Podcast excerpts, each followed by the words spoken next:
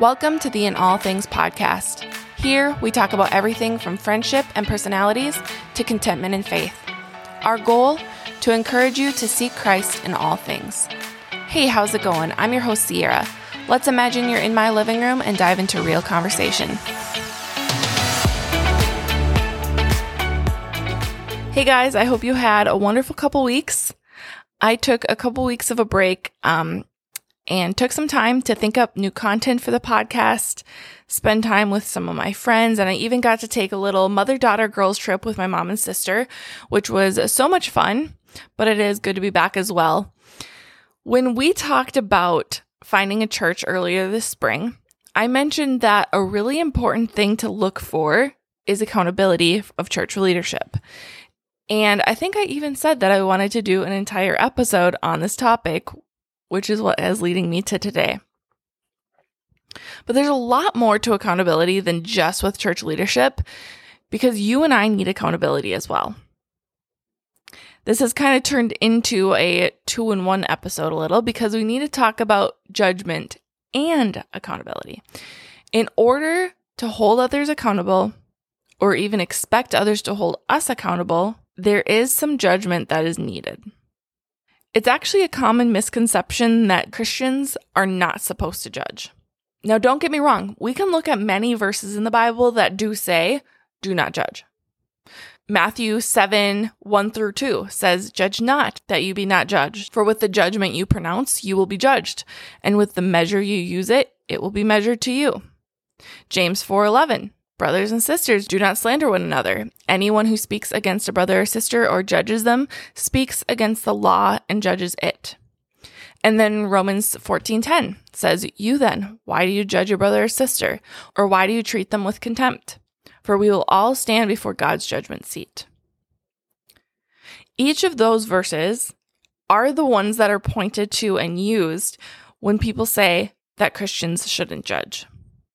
And it really does. It sounds like a great sentiment, doesn't it? But it's not really so cut and dry as that. In the past, I've talked about the importance of looking at the context of verses, and it's the same thing for these verses. Within their context, these verses reveal what kind of judgment they're talking about.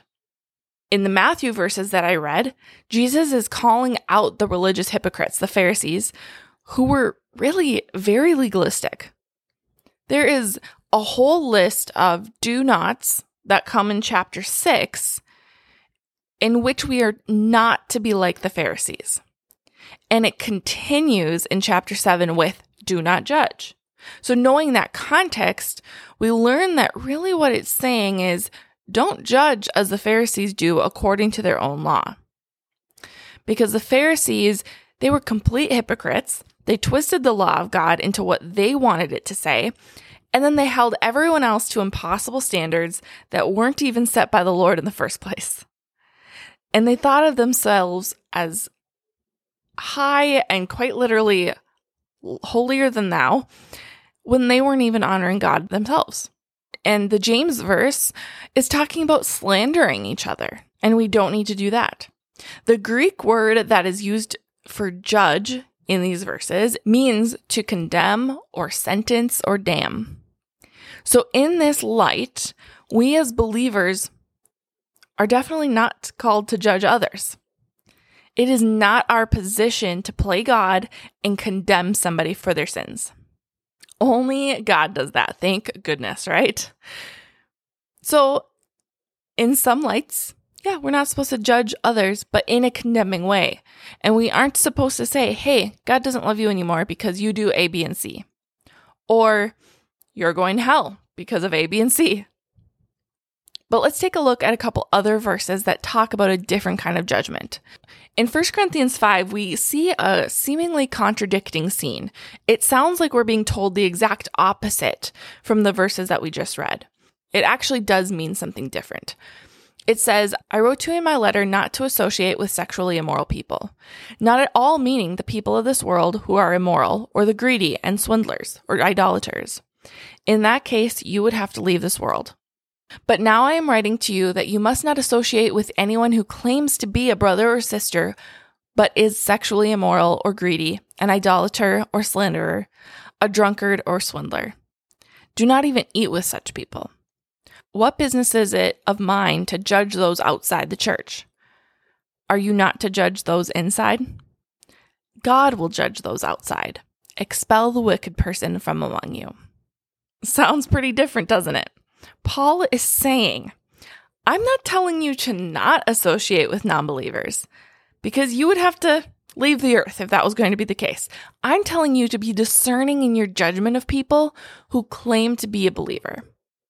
And then he actually goes on to give us an actual direction to judge those inside the church.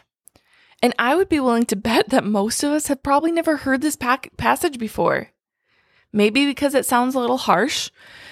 Maybe because we want to keep up the facade that we aren't supposed to judge people. In Galatians 6, we also hear Paul saying, Brothers and sisters, if someone is caught in a sin, you who live by the Spirit should restore that person gently. But watch yourselves, or you may also be tempted. Carry each other's burdens, and in this way you will fulfill the law of Christ. This is a little bit more of a gentle approach that Paul is taking here than before in that last passage, but it really is the same message. We are called to restore our fellow believers to righteousness. And there are different stages of this, but among them would be to call them out on their sin. The key word here that Paul is using is gently, which, to be clear, would be opposite of condemning or damning someone. We are called to righteousness as Christians, and we are called to encourage our brothers and sisters in Christ to righteousness as well. We can read a little bit more about this in Ephesians 4. It says, Then we will no longer be infants, tossed back and forth by the waves, and blown here and there by every wind of teaching, and by the cunning and craftiness of people in their deceitful scheming. Instead, speaking the truth in love, we will grow to become in every respect the mature body of Him who is the head, that is Christ. From him, the whole body, joined and held together by every supporting ligament, grows and builds itself up in love as each part does its work. When we grow in maturity in our faith, we move beyond being deceived by the messages that we get from every which side of us. We move beyond being thrown about by different ways of believing because we grow in our faith and believing the Word of God. As these verses go on, we are then called to speak the truth in love and continue growing as a body of believers. But if we aren't willing to build each other up in Christ, then how can we, as the body of Christ, actually grow? We aren't called to look at someone within the church and have this high and lofty legalistic spin on scriptures and deem who is and who isn't getting into heaven. That would be what Jesus was talking about when he said not to judge. Yet, as Christians, we do have a responsibility to the kingdom of God to help our fellow believers grow in maturity. And not only that, but we have a responsibility to, to protect the gospel. It is us as believers who represent Christ. When unbelievers see believers acting in accordance with the world and not following biblical instructions, how are they going to see the genuineness of Jesus? Some people think it's okay to gossip or lie or be short tempered because they witness Christians gossiping and lying and having a short temper. It is on believers for how the gospel gets represented in the world. And that is why it's encouraged in the Bible to call out other believers when they're not living a life of righteousness. Which then moves us into the accountability portion. Because once we see an issue that is unbiblical in a believer's life, we do need to know how to handle that. Clearly, we now know that we aren't supposed to condemn them. Going back to that verse in James that I read earlier, we also know that we are not supposed to slander them. We don't need to go around telling others how bad he or she is because of A, B, and C. And then we also see that we are supposed to help restore believers who have been caught in sin. But there's one question that hasn't been answered yet, and that's how do we do this? Because to me, that really doesn't sound like a very fun job at all. It comes with a great risk to your relationship with that person. And because of that risk, we have to ask ourselves which is more important? Obeying the word of God and speaking the truth in love to this person? Or is it more important how this person views me? When we don't approach a brother or sister in Christ who is living in sin, that is disobedience. And that disobedience, as much as this is hard to hear, can also misrepresent the gospel of Jesus. Jesus talks about the importance of this in Matthew. In fact, the section is titled Dealing with Sin in the Church. So it's pretty clear. um, I'm going to read the passage from Matthew 18. If your brother or sister sins, go and point out their fault, just between the two of you. If they listen to you, you have won them over. But if they will not listen to you, take one or two others along, so that every matter may be established by the testimony of two or three witnesses. If they still refuse to listen, tell it to the church. And if they refuse to listen even to the church, treat them as you would a pagan or a tax collector. For where two or three gather in my name, there am I with them. I gotta say that those are pretty clear directives given, right? We don't have to sit and wonder how we are supposed to do this very difficult task. It doesn't really make the task easier, except that we know this is what we are called to do by the Lord we're not doing this to make this other person's life worse. We're not doing it to cast judgment. We're doing it because the Lord says to. But we also then have to make sure that that is our motive. Love, peace, um, and spiritual maturity, those are what need to be our motivation. We don't want to humiliate or shame or condescend in this process. If this person on the receiving end doesn't receive it well, even when you bring in the church, we have to remember that we are not responsible for the reaction. We are the ones who have obeyed the Lord. Jesus tells us that if they still refuse to listen to the church, to treat them as a pagan or a tax collector. And I got to admit that at first I was kind of confused by this statement, which then just kind of proved to me, okay, that was my actual, that was my human response. Because how does Jesus treat pagans and tax collectors? If we look at Mark 2, we actually see this exact question answered. When the teachers of the law, who were Pharisees, saw him eating with sinners and tax collectors, they asked his disciples, Why does he eat with tax collectors and sinners? On hearing this, Jesus said to them, it is not the healthy who need a doctor, but the sick. I have not come to call the righteous, but the sinners. Looking at Jesus' example, we understand that these people are not removed from the church. Like when, when Jesus is saying, treat them as pagans and tax collectors, we're not removing them from the church. We're not excommunicating them.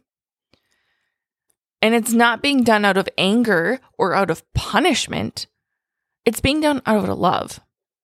And these people, maybe they're reaching this point of discipline, but they're still supposed to be loved and pursued, just like the prodigal son.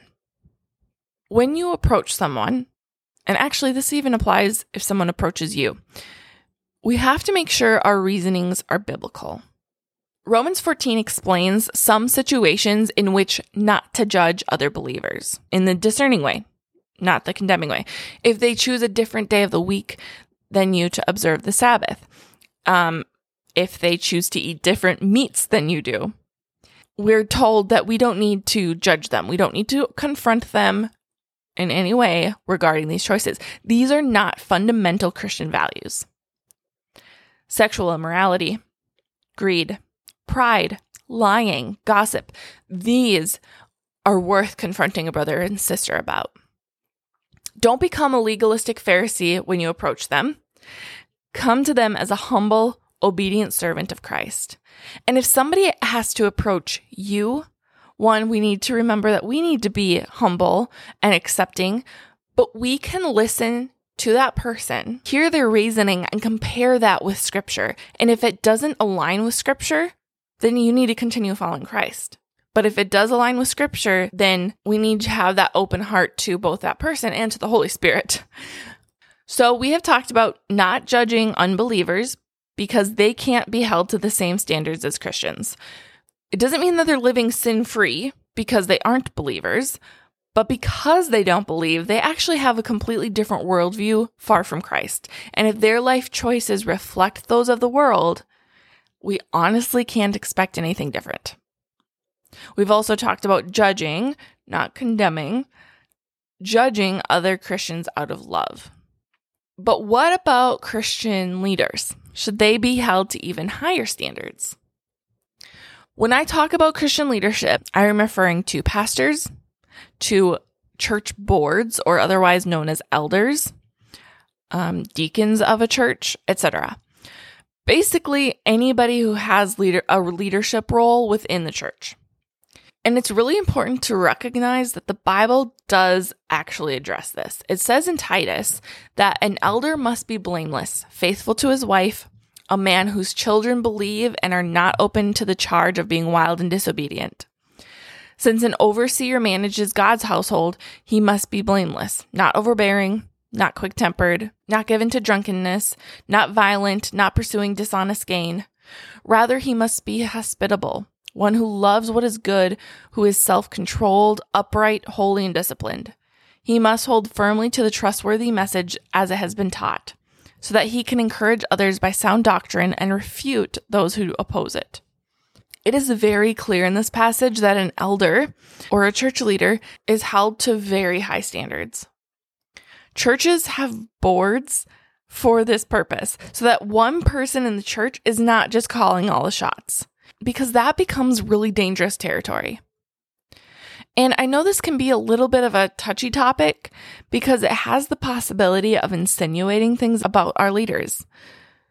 The Bible talks about false teachers and to watch out for them, and having an accountability team like a church board helps fend off the wolves in sheep clothing. They can call pastors out if they say something incorrect or unbiblical in their sermons. There was a very well known and well respected preacher who passed away in the last couple years. And since his death, he has unfortunately been accused of a lot of sexual immorality. And the investigations that have since been launched have proven those accusations true. I'm not going to get into the entire story itself, but besides the actual sin that was committed, because that's the main big issue there were actually a lot of subsequent problems that also happened. And part of those problems were the lack of accountability. Some accusations actually first surfaced when this man was alive. But the board of his organization didn't believe those accusations because they trusted the pastor's testimony and character. Now, whether they believed him or not, an investigation should have been launched for the sole purpose of accountability. If it wasn't true, it would have cleared his name. And that is always a good thing. But he was believed. And that stems from idolatry. And I want to make it clear that this man and this story is so far from being the only one. I could name many other examples from similar ranks of status to those on a much smaller scale of familiarity who have all led their congregation or their followers astray. No matter who it is, we should never think so highly of someone that we deem them incapable of sin. That means someone like a nationally known pastor, um, your local pastor, maybe a Christian influencer or author of some sort, a parent, a spouse. No one is above reproach. But because church leaders are widely influencing the body of Christ, they need to be held to higher standards. If they're hurting people or leading people astray, whether intentionally or not, they are now poor witnesses to the gospel, and therefore they need to be held accountable. There are many teachers and pastors out there right now who are false teachers, who are twisting what scripture says and creating their own gospel who are leading people to themselves and in extension then leading them straight to the devil, not to the King of Kings. We are told in multiple places that we are to be on the watch for false teachers because they deceive many people. And because of this, it is again our responsibility as believers to grow in maturity in our faith and help our brothers and sisters do the same. These Bible passages aren't saying that, oh my goodness, the pastor can't accidentally slip up, right? that happens. They're human. We trip over things or maybe accidentally say the wrong thing, but we should be able to call the pastor out on that, or maybe it'd be better if we didn't even have to. Maybe they realize this themselves. But then they just they correct themselves and they clear it up. There's a lot to dig into regarding this topic because one topic leads to another. So, like the conversation on judgment led to the conversation on accountability. And then, as I mentioned, it can lead to a conversation of false teachers, which eventually leads us to the end times. And, and trust me, I do eventually have plans for each of these because I believe that we were given this information so clearly in the Bible that these are things that God wants us to know. They're not just for the scholars or the super well educated. We are given this information. I hope this was a helpful episode. And I just pray that as each of us go about our lives, that we are filled with courage and humility to not judge unbelievers, to not condemn anyone, including believers, but then courage to be able to approach the believers in a loving way when needed to call them out on their sin. I hope you guys have a wonderful week, and I will see you next time. Thank you for joining today's conversation. I hope this was an encouraging episode as you continue to walk with the Lord. If it was, please leave a review on Apple Podcasts. This helps with the app's algorithm and allows In All Things to be accessible to even more people. Share with your friends and give us a follow on Instagram and Facebook.